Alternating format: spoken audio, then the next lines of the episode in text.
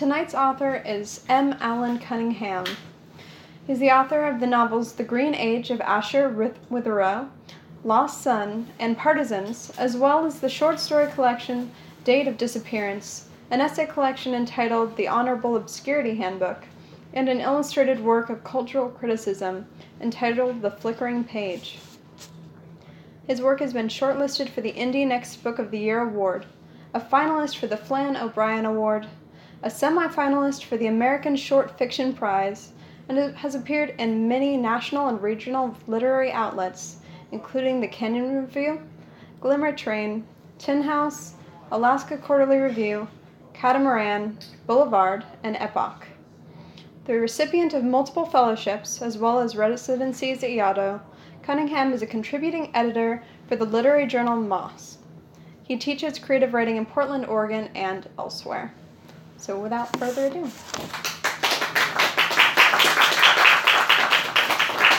Hello. Thank you all for being here. This is very nice to see you all. Um, and thank you, Powell's. Um, it's always, I was just telling my friend Jack at the back of the room, it's always a great honor to speak um, the words of my books into these rooms every couple years. So, so um, tonight, instead of just uh, reading from this novel, um, which is a book 11 years in the making, I thought I'd also share the story of how the book um, and these characters in it uh, first arrived in my imagination. Um, share some anecdotes from my research and so on. So I'm going to read a short section and talk a bit, read another small section, and so on. We'll go on like that. Um, I've got about four brief sections picked out, which I hope will give you a sense of the scope of the book. Um, so I think this is kind of like my DVD commentary. So hopefully uh, you like commentaries as much as I do. Um, and then uh, after that, I'd be happy to answer questions or just chat a bit. Um, so I'm going to start by reading a bit from the very beginning of Perpetua's Kin. Uh, this novel is the story of five generations in one American family, the Lorne family, and it takes place across um, most of North America over more than 100 years. Uh, it's structured non linearly, so it kind of goes back and forth in time. Um, it's kind of like an unconventional mystery story in some ways. It's a partly epistolary novel, coming of age tale, love story. But more largely speaking, it's a book about um, American restlessness, uh, manifest destiny, family secrets, how we communicate, the American relationship to technology, to war, and to memory. It's also a retelling of Shakespeare's Hamlet. I thought I'd throw that in for good measure. Um, and I'm hoping Hamlet fans will recognize that when they read the book. Um, so, this first section I'm going to read starts uh, in the 1820s with an immigration. And it concerns a man named Thornton Lorne, who is uh, the grandfather of the novel's main character, Benjamin Lorne. Uh, and it, it's followed by a short section about Benjamin himself. And in writing this early part of the novel, I always thought of it as kind of like a, a slow zoom in from sort of this very wide shot into an increasingly detailed personal uh, one. Because I think for many of us, if we were fortunate enough to know a little bit about our genealogies or our uh, ancestral background, all those events in that history that led up to our own lives can kind of, uh, when we're thinking about it, can kind of feel like that, feel like a zoom in toward our own particular moment in time, our own personal story. So here we go. This is called The Lornes of Perpetua. Perpetua was Benjamin's birthplace, as it was his father's. Benjamin's grandfather, Thornton Hanson Lorne, first brought the family name there around 1842. The town was in its infancy then. Thornton's parents were born and bred in the damp northern climes of Germany, both the offspring of modestly landed farmers, and it was there they sired Thornton. He was a child just learning to walk when in 1822 they secured passage to America. Coming late to the harbor at Kiel, the Lornes found their ship, the Tagesanbruch, embarked.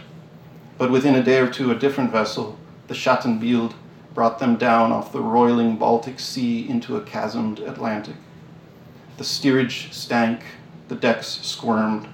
There had been quarrels in the crowd, oaths and tussles, and many had taken sick. The waves were green at morning, blue at midday, red at dusk. They'd heard there were things to die of in America beasts, Indians, the like. Their families, wishing they'd stay at home, had striven to give them fears. Though not doubting the dangers, Lorne and wife supposed America would offer things of promise as numerous. Unlearned fears made them emigrants.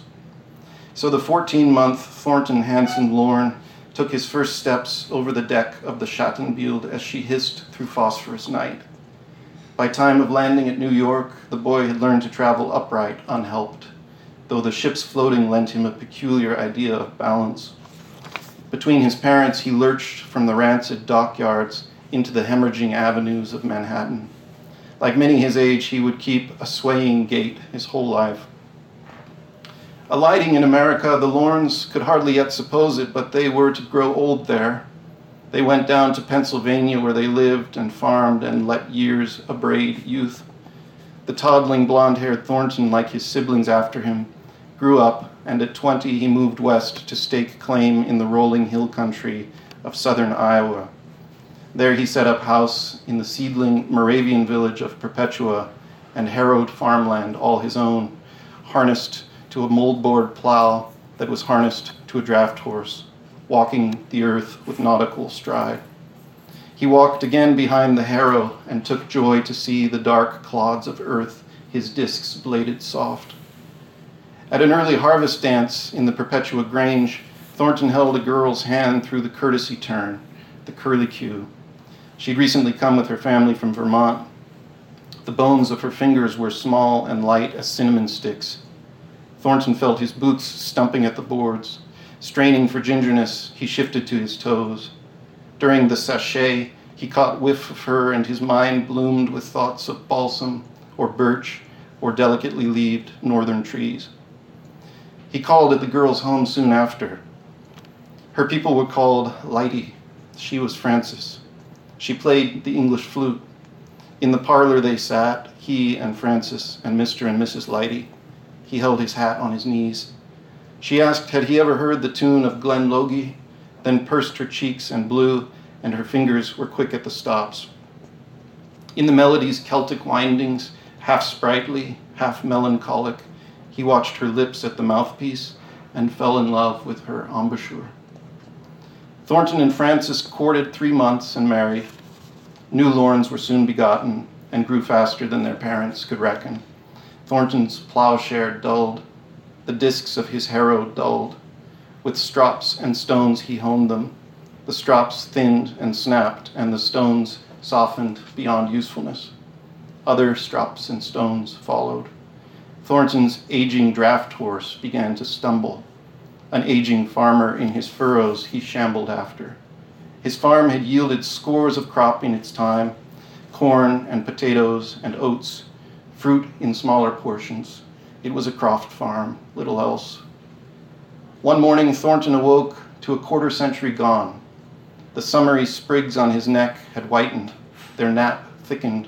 Impassively, his mirror showed him so. Surely he'd noticed before, but it felt the first time. At 43, Frances took to deathbed. For weeks, her cough had clattered in the house. She oughtn't to have cleared the clothesline in that wet weather, scolded Thornton. Then she left him to the widower's immemorial grief. Widower, he said to himself, and repeated it every day for weeks. In those days, 43 did not seem too young to die. It was no injustice. Still, he stood betrayed by her absence. Time cheated him some way. Although taking account, he found every year in place, no fewer than any man his age. Indeed, he'd had 25 with Frances. Her death had defied preference, but didn't any death? So Thornton, grief stricken, concluded he owed the world and the rules of things no bitterness. History is brisk. You are baffled to begin a story only someone else may close. These were the beginnings of Benjamin Lorne. Benjamin. Benjamin's earliest memory shows him his mother at the dining room window with water pitcher in hand, counting out seconds after a blast of lightning. Small at table, his supper plate forgotten before him, he watches her, watching on his behalf. He's learned to pretend at numbers, seeing elders tick their fingers, so he lifts hands above his plate and starts. He doesn't know the order, but pretending is comfort. Then comes noise like the ceiling ripping away. His water glass shakes. Thunder, says Mama. Not to worry, can't hurt you. Lightning, though, is different. We'll keep counting Mama and me till it's gone. His first worded thoughts. One needn't know numbers to remember, but words, words are necessary.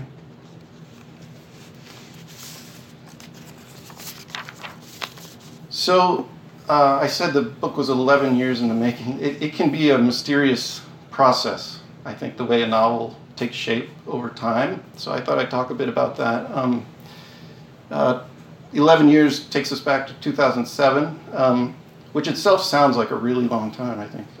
Um, but uh, in fact, the whole project, I realized recently, goes much further back than that more like 20 years to my earliest days in college um, and to the persistent nagging of my maternal grandmother. Um, because around that time, my grandma first told me about some old family letters she had in her possession. Her grandfather had written these letters as a young man, and she thought I'd be interested in reading them. I was not.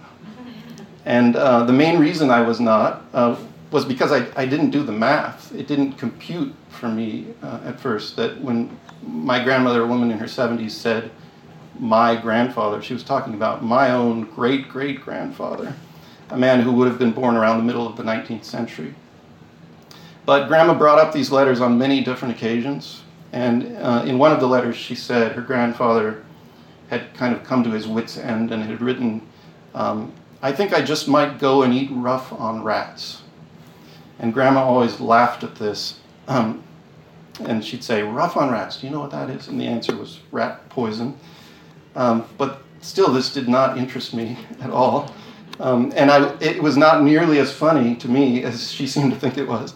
Um, and in fact, simply for having to hear this anecdote over and over, I kind of felt like I could relate to the old guy's sentiment. So I think Grandma finally stopped bringing up the letters, but suddenly one day, uh, long after I'd forgotten they existed, again, the letters came into my possession.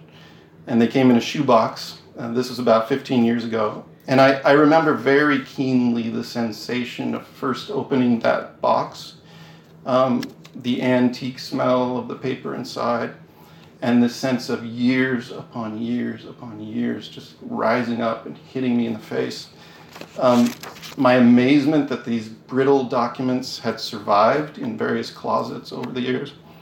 Um, but more than all of that, this feeling, which I can only describe as a feeling of revelation, um, the feeling that a story had been placed right into my hands.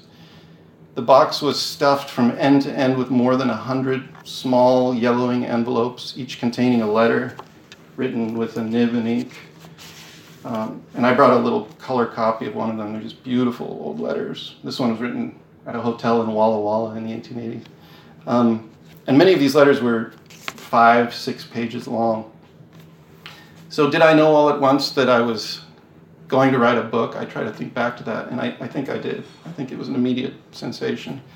The letters, once I looked through them, I realized they constituted the full correspondence, courtship correspondence between my great great grandfather and great great grandmother in the 1880s. And so I sat down to read them, and from the very first, I was moved beyond all expectation. My great great grandfather Garrett and uh, great great grandmother Mary these ancestors, previously unknown to me, uh, were both terrifically alive on paper. Two vibrant voices, witty, unassuming, shy, befuddled, and sometimes tortured. And each letter, in its own way, put kind of a frame around uh, some fleeting, seemingly inconsequential moment from a very remote time and just reanimated it profoundly. Um, And from their simple lives in these tiny townships in the 19th century in Iowa, these ancestors, um, the only way I can describe it is that they surged up into my um, into my life, into my contemporary life, which was then in suburban California. And I'd say too, they surged into my heart and into my imagination. I soon loved them very much. Um, I loved Garrett's letters for their humble charm. They had these this plangent insecurity about them, and uh, they showed a lot of this sort of troubled soul, his desire to always be and do better, to rise to being worthy of this young woman who had so captured his attention. He'd often tie himself into knots when he was writing, like when he writes in one letter to Mary, I want to see you awful bad. Or not that, for I want to see you always good. I don't know how to express it, so I will simply say, I want to see you. And I, I loved Mary's letters in response for their clarity and their level headedness. And she had this indulgent but not exactly infinitely patient way of handling his foibles, so much circumspection and self awareness. She writes, I know you think I am not doing right, and I know I am not. This is in response to him pressuring her to hurry up their course, their uh, engagement. But I don't see but what you will have to just stand it. Why, it has been only about three years since we first knew each other, and what is that compared to a lifetime? I love you even more than I did when I gave you my promise, but I think I am a good deal older than I was then and think more about what my life is to be. We shape our own destinies, you know. You, I think, have passed this wavering period, and now you will have to wait until I catch up with you in thought. Just have patience. So they were obviously a very good match. And what moved me most of all about these letters was how passages like this one revealed this profound urge on both their parts toward connection, toward a, a bond that was forged solely through expression, through this urge toward expression. And we're talking about written expression. They were both writers, without a doubt. And a little while later, from a family member in Kansas, I inherited Garrett's abortive memoir, another document I didn't know existed. These were handwritten scraps and carefully typewritten pages that he'd labored on in the mid 1940s. He was in his 80s then. Mary had recently passed away. He'd left Iowa for good to live with his daughter in San Francisco. And the first draft of his memoir begins with this passage after a lot of time, I thought, after a lot of thought, I have concluded to try and write what I am thinking about all the time, and that is my life. As I have lived it, I am not very sure I will be proud of it as a whole. My life, I suppose, has been no different than thousands of others, just made up of little things and living day by day. Looking back, I wonder if I can write about it and emphasize the things that should be, and rather gloss over the things that I wish was not in my life but have concluded to tell it as it was, as no one but myself will ever get to read it, and if they could, who would? Again, that urge toward expression. And I began to wonder was this the origin of that same urge that I had always felt in my own blood and bones, had felt as long as I could remember? The wish to write seemingly came out of nowhere. Had I sort of unknowingly inherited that? Opening that box of letters was like opening a tunnel that led me down into the rich strata of story beneath my family. But more than that, into the strata of the story of this nation, past and present.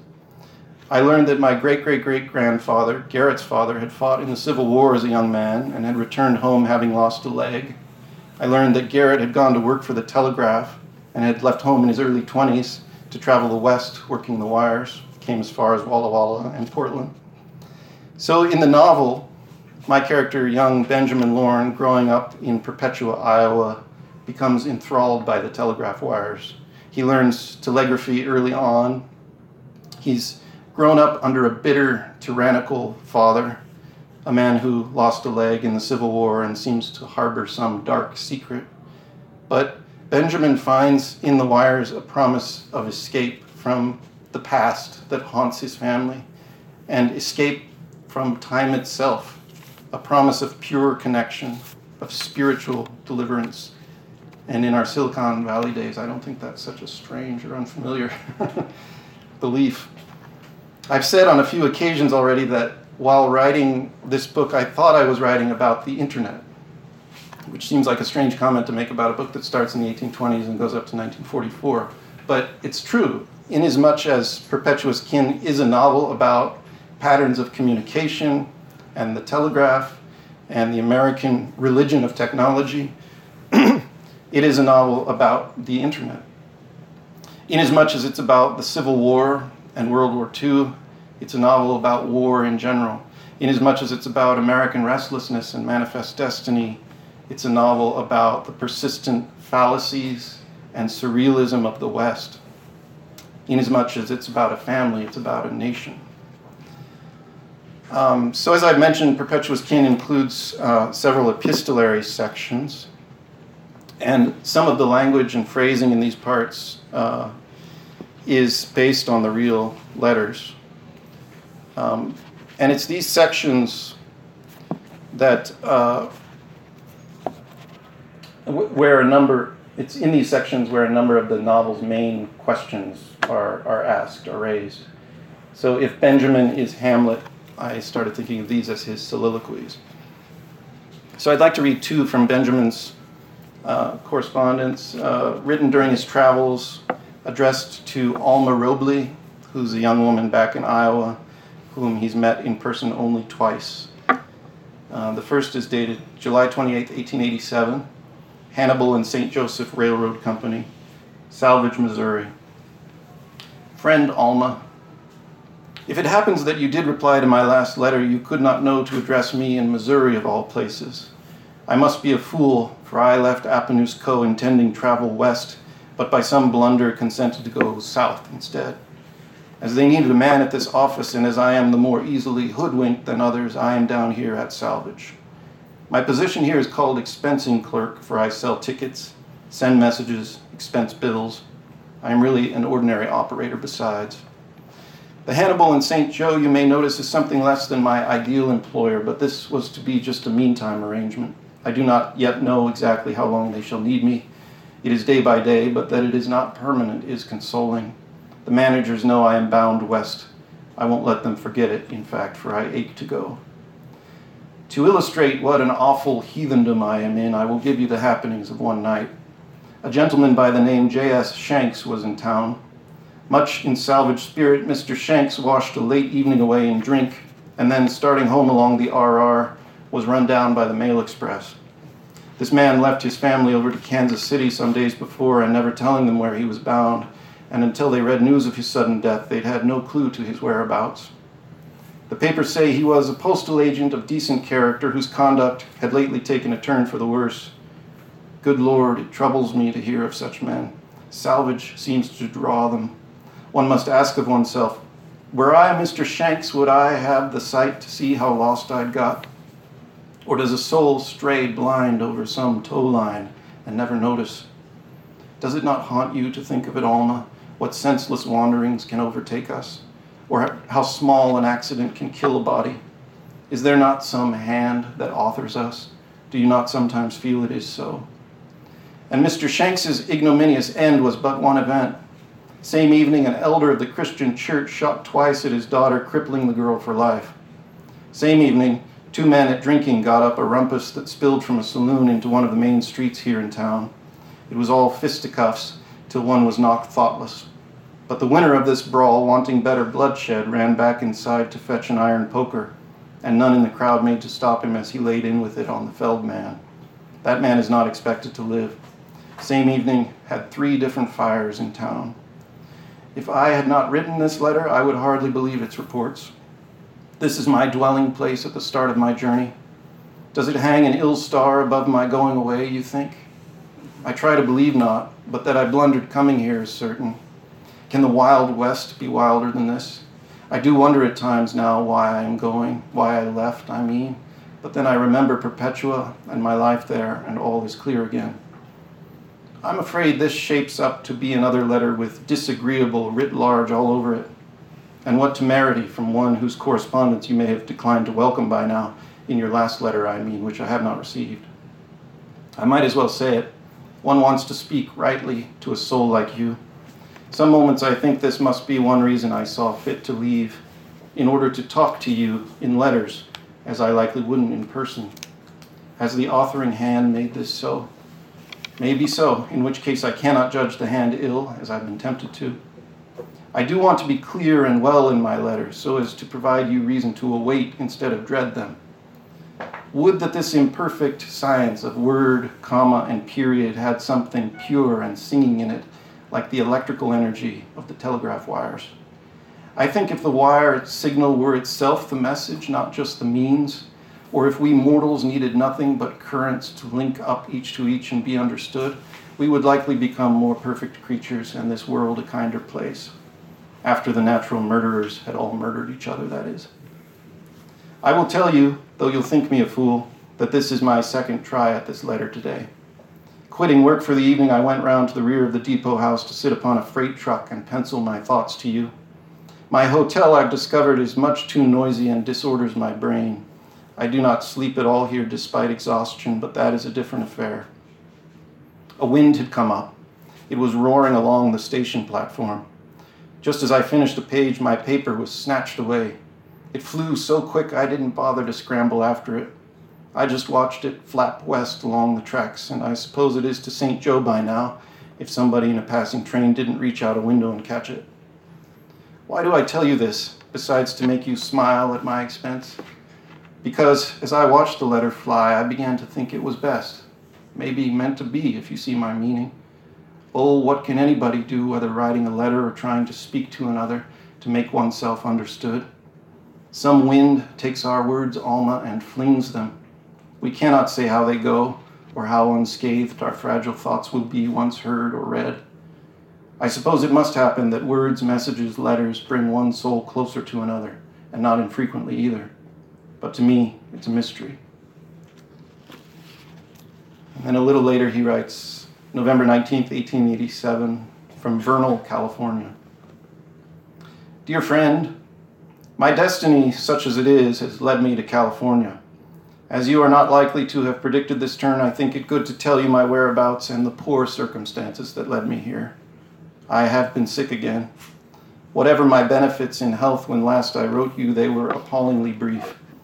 I reached Portland underwater, or so it felt, for there was little light in that city, the sky fully closed up in clouds, and the ground boggy and slick, and rain beating down without mercy.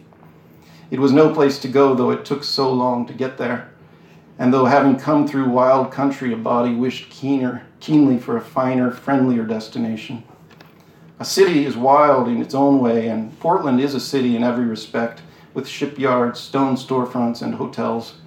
There is even a Chinese quarter that swarms with those folk. Down in the close streets fronting its river, the traveler finds much noise but little rest. It was there I lodged, and there I wondered, tossing in my blankets, at the strangeness of so gray and miserable a city sprung up at the limits of the earth. Whatever was it led me through the sandy wastes to such a place. My health did not falter right off, but after two days spent in the weather, there wasn't much to spare body and spirit sinking. My third morning in Portland, I woke early suffering a new attack worse than any before. A doctor looked me over at my hotel and brought me to understand how far gone I'd become. I had no idea. He asked where I came from, and hearing Iowa, replied, Oh, an Easterner. You people are awful hardy or awful foolhardy. I can never tell which.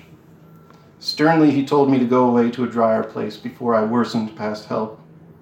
I cannot express how blue this made me. I felt no special fondness for Portland, but where to go? I could not turn back for Pendleton. The doctor then told me of this place called Vernal, which lies in the foothills of the California Sierra Range. The weather, while cold this time of year, is dry and often clear like East Oregon, and as Vernal sits in a valley below the snow, there is little danger of freezing. I arrived here day before last, seeing no choice but to make the journey, though I can't say my health profited along the way. Rather, I would tell you the truth. I wonder if I had better give up hope of improving. Maybe these words will surprise you and cause you pains to read, but I wonder should we forfeit these letters? Do I not treat you dishonestly, making myself known to you only on paper? If instead I were before you in person, I could not disguise my true spirit from your clear sense and sight. It is a diseased spirit, Alma.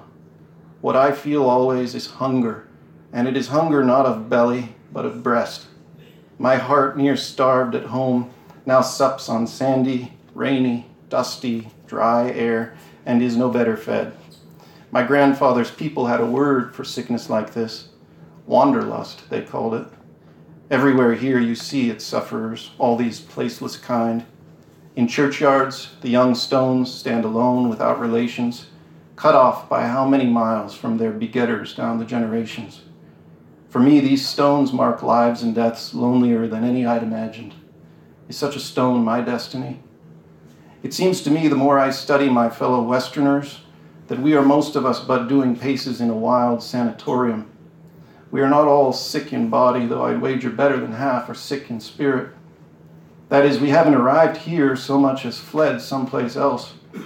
Somewhere back along the way, we left our point of birth, our heritage hateful, shameful, or just unsatisfactory to ambition. To live without a history looked desirable to the lot of us. But here's the conundrum. Probably the farther you get from your history, the more this sickness festers, the more gnawing your hunger. You want to shake history right off your shoulder and brook no ghost or shadow. And yet, man needs community after all. And what is community but a kind of history? Do I write at all sensibly? Thank you very much. So, about 10 years ago, I found myself on a pilgrimage to this tiny town in Iowa where my family had lived for some 120 years. And the town was much as you'd expect. It was a sort of somnolent place, had kind of a forgotten feeling. Population of 400 today, surrounded by fields of corn and soybeans. But one day during a muggy rain shower, I stood in the old cemetery north of the square with my third great grandfather's headstone before me engraved with the words 36th Iowa Volunteer Infantry Company C. And I was again overcome with a surprising wave of emotion. I whipped the cap from my head, even. I might have saluted if I'd known how a person salutes. I poked all around the little town. I visited the local one room, one room library in search of genealogical records, military records, anything. And one question key to my book in the making was how exactly had my great great great grandfather lost his leg? I knocked on the mayor's door even at lunchtime, which is sort of bold.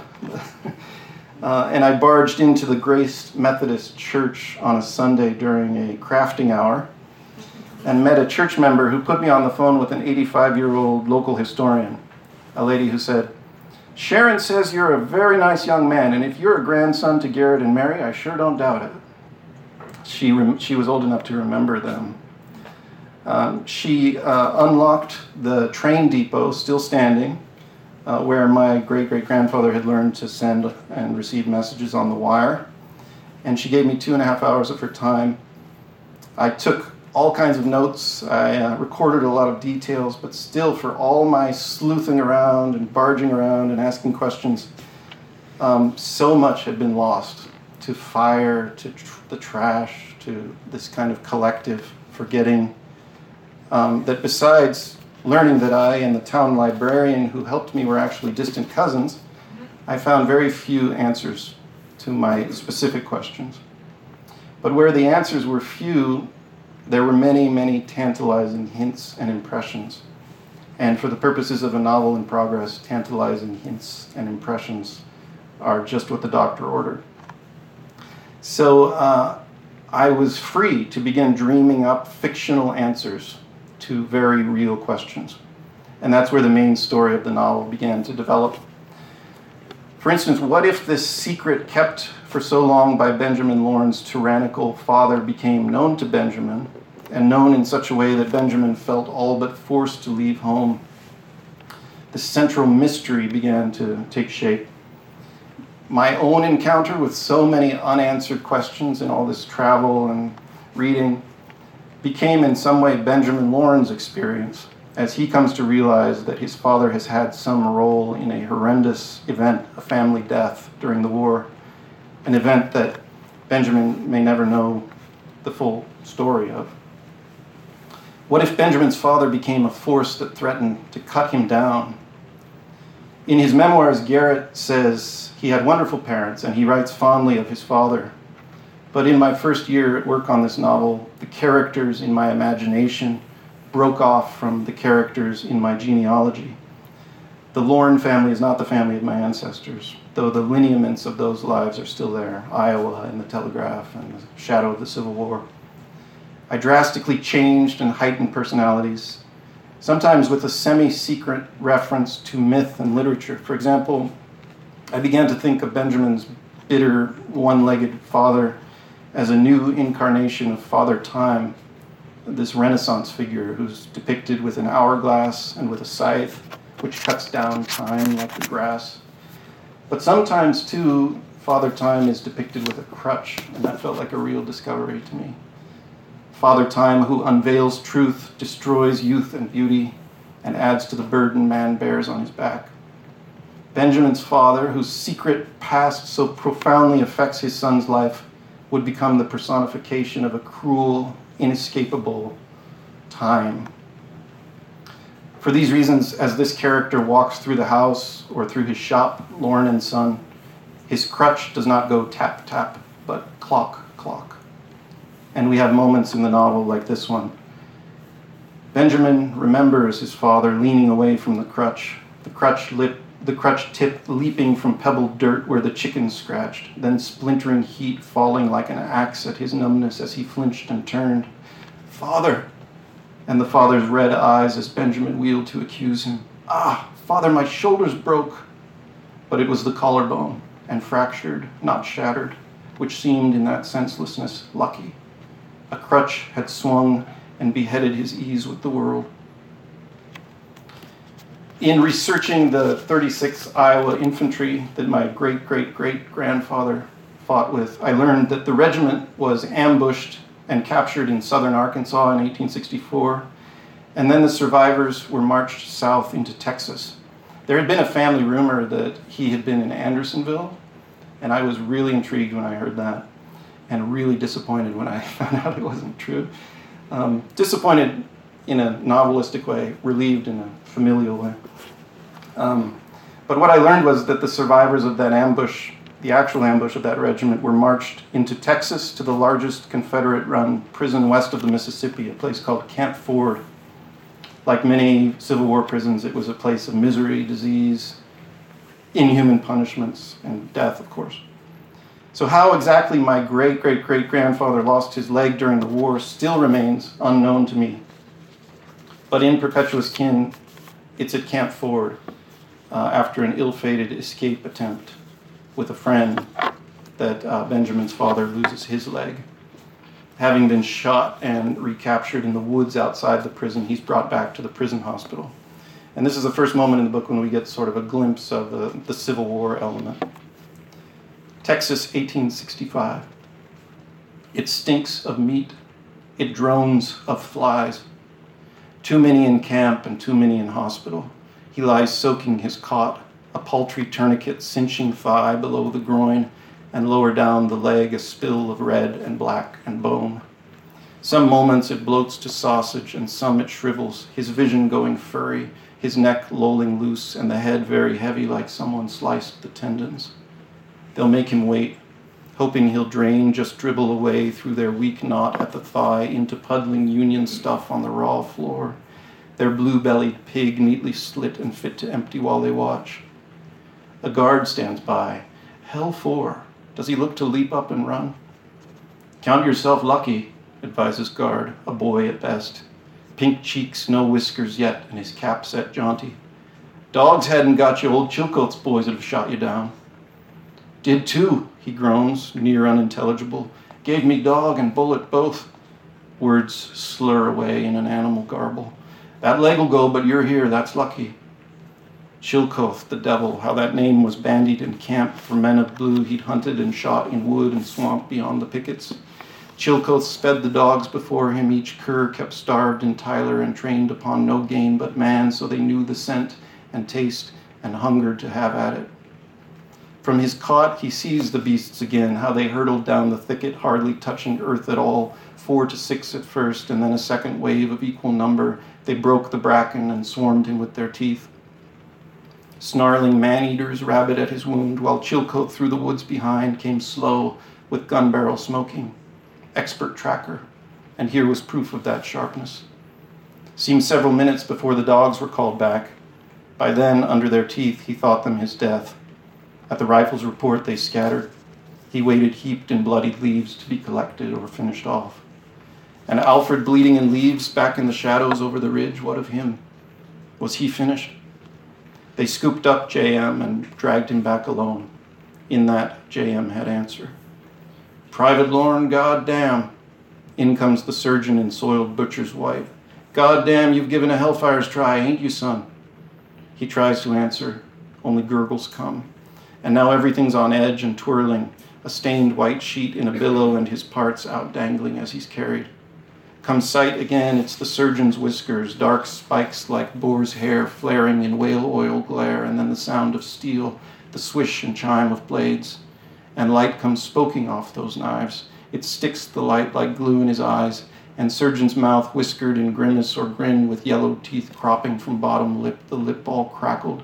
Does he bite it while he saws, while he severs man from himself upon a table?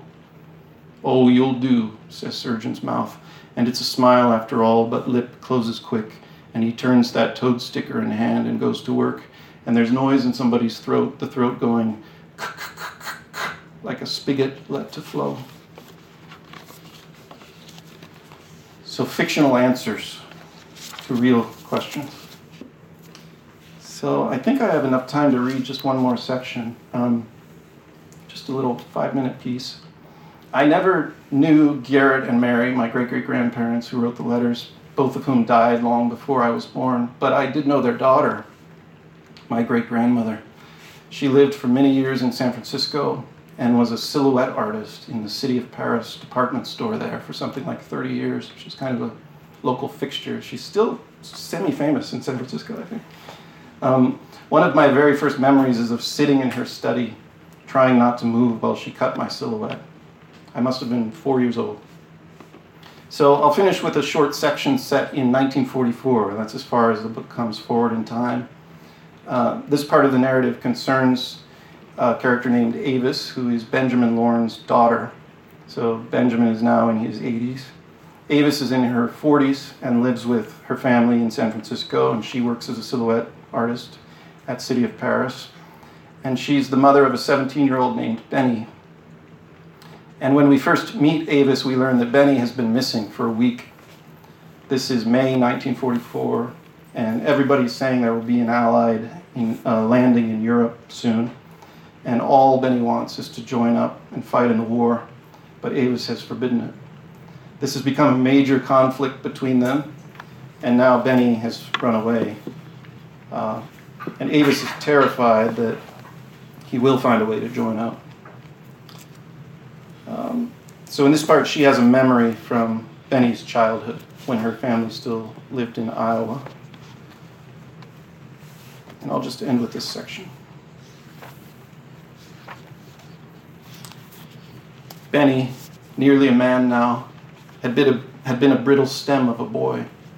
Remember him five years old, an afternoon at home in Des Moines, the rain blowing in blankets outside, slapping the eaves Benny lay sprawled on the carpet with crayons and colored paper, but after a few hours the rain did not quit, and he tired of trying to draw a human figure to suit his own lofty standard.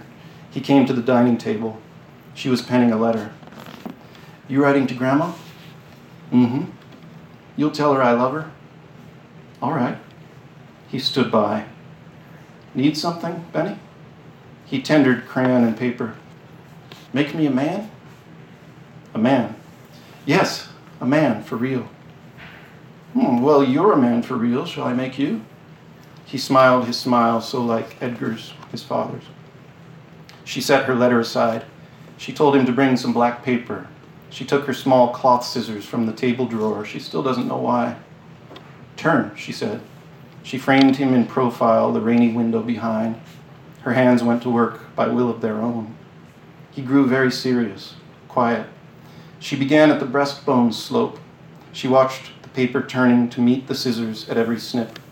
The scissors said, shh. Collarbone, chin, upper lip, nose, and brow. Shh. Her small son emerged, shaped in paper. The surrounding black fell away to curl at her feet.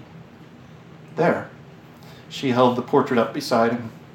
The window framed the likeness, an exact silhouette. She shivered, and shivers now, remembering. She created then, for a second time, her only child.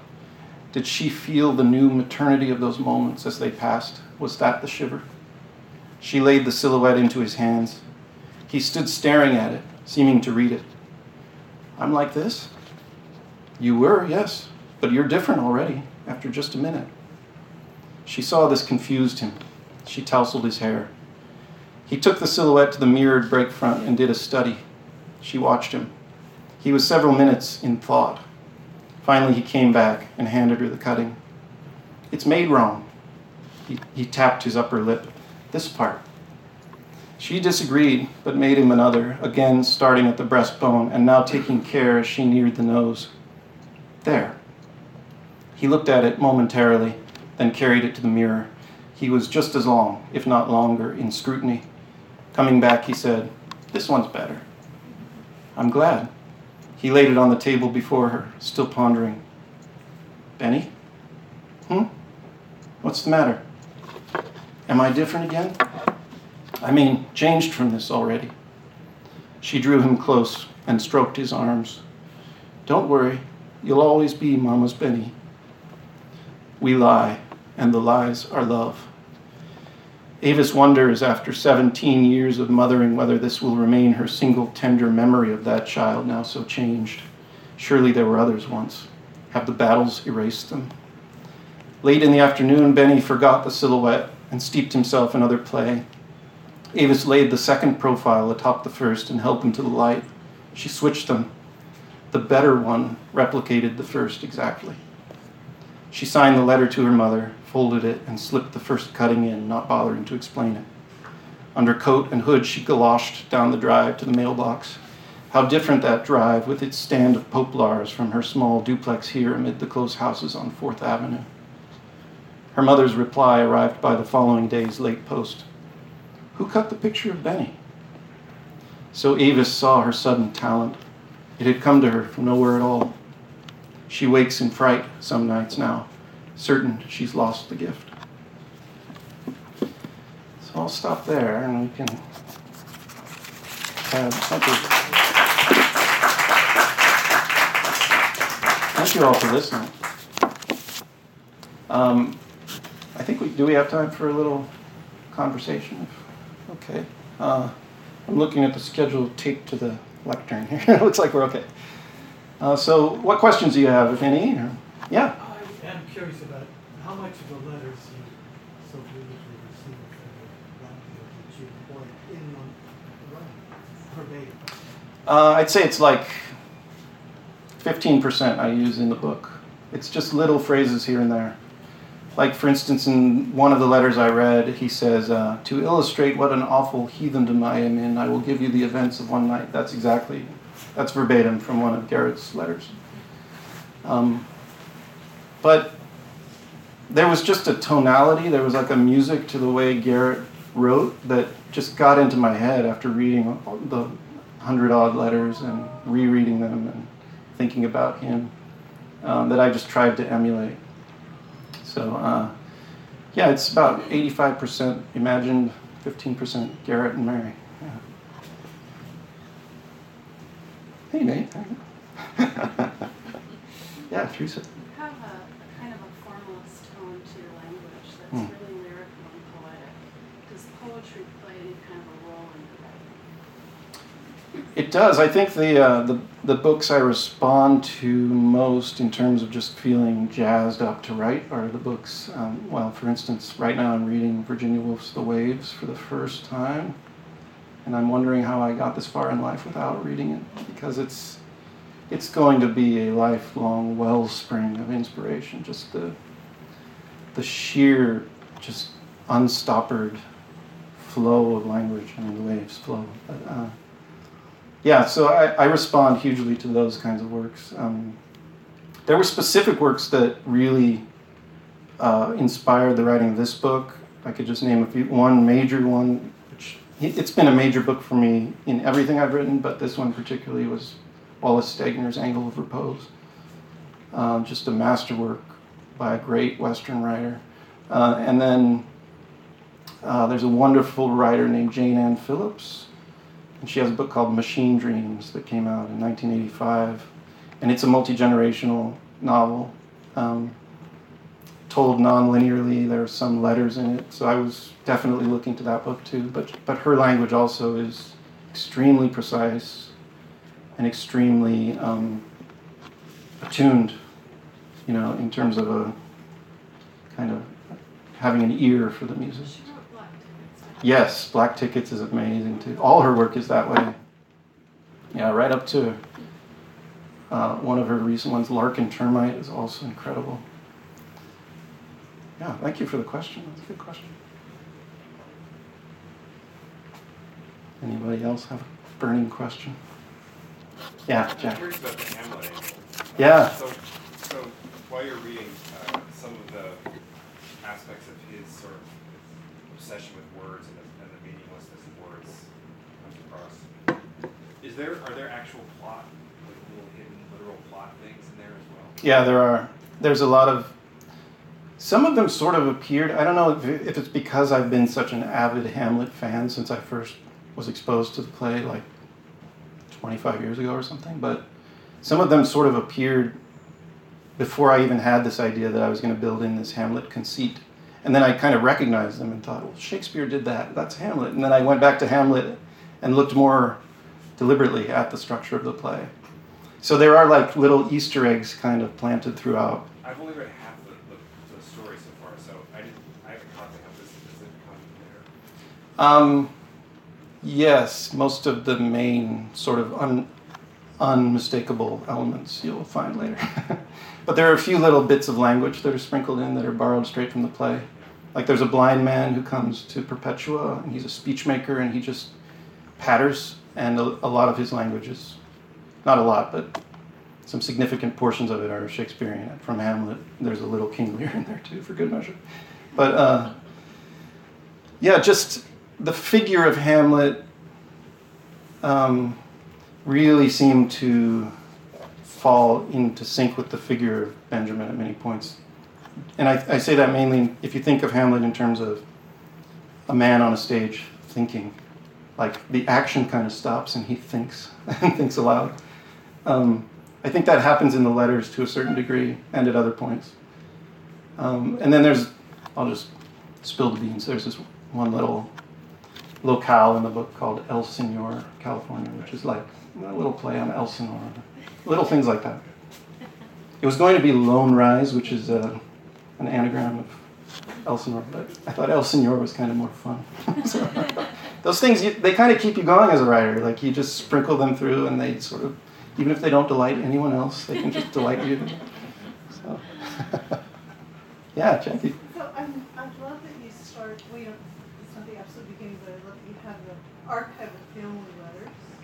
Can you talk a little bit about the process where it stopped being relatives and when it Yeah. became characters? You know, as a historian, we have to, we're not allowed to. make Yeah. characters.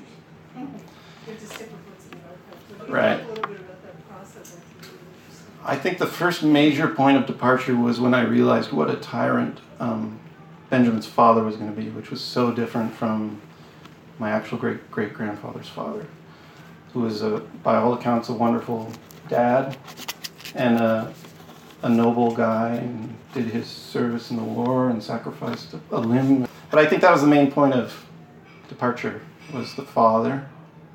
Um, and then I think it dovetails a bit with Jack's question. Like once I saw the Hamlet element, that as sort of becoming sort of an informing spine for the plot and whatnot, that took me in a whole other direction too, and really I branched off at that point from a lot of the history. I actually came across some of my earliest drafts recently when I started writing the book in 2007, and I was kind of shocked by how like faithful they were to the actual people the characters all had their real names, and it was the real the name of the real town, and I used real incidents and stuff. And I don't know. I definitely moved away from that. Yeah. Yeah, David. Uh, silhouette scene was really wonderful, and I'm curious, two things. Does the book visit the City of Paris department store in San Francisco? It does, yeah, Awesome. yeah. And the other thing I was curious about was, do you still have the silhouette that was made of you? I do, yeah. I, I actually thought about bringing it tonight and forgot at the last moment. Um, yeah, I have that one when I was four, and then she did several others throughout my childhood and of my siblings and family members. And those are real treasures. She had an uncanny knack for capturing a likeness. And the little anecdote in the piece I read about the boy saying, This part isn't right, she, my great grandmother in real life always said that was the key to capturing the likeness in a silhouette was this part right here. If she got that, she got the likeness. Which I thought was really interesting. And it was this gift that came to her out of nowhere one day under the same circumstances. So the city of Paris though is an interesting is an interesting part of old San Francisco. It's Neiman Marcus now on the square. So the inner the inner um, decor of the store is very different, but at the top there's still a glass dome that has the ship that was named the City of Paris. That the Verdier brothers opened the store. They originally opened the store on board the ship in San Francisco Bay in like the 1840s or something. Um, and so there's still this stained glass rendering of their ship at the, in the rotunda there of Neiman Marcus, which is kind of a cool thing to see if you're in San Francisco. like a metaphor for your book. It is actually. That's that's so great that you said that because that's there's actually a little moment early on in the first scene in City of Paris that kind of plays on that. Thank you. yeah, perfect. Um, having listened to a few of your readings and just finished one of your stories, it strikes me um, how different your voices are in Hmm. writing. And with this one, it seems like you, I mean, you're spanning a massive amount of time you have the letters, but what other tools did you use to really get those voices in different periods of time with the characters? I think it's just uh, a question of um, very considered, very targeted thefts from other writers. Like, just you take little things and you put them in your, your toolkit. You know, that's my experience anyway. In terms of voice, especially, is finding writers. Again, this goes to that question of language. Finding writers whose just command of voice really lights something up inside you, and, and then analyzing it, seeing what they do, and taking little, literally stealing things sometimes. You know, not like not like copyright infringement kind of stealing, but stealing, you know, the tool that they use Um, does that kind of answer your question? Um, yeah? No? Okay. um, I'm trying to think of what else I can say about that. Uh, yeah, it, for me, it just all goes back to like source material too, in terms of the research. The research always really informs the voice of my books. Um, like with my first book, which is about coal miners, you you dive into the, the research about that way of life, and this whole lexicon becomes available to you. And those are just like the technical words, but those words always like suggest a whole a whole world just in their weirdness, in their in their archaic qualities, you know. So that is a way too that you kind of find your way into. I do anyway, or try to. Well, thank you all for being here. I really, it was wonderful to see you here. I thank you for coming out on a rainy night and listening. It means a lot to me. So uh, I'd be happy to sign any books or just chat some more. Thank you.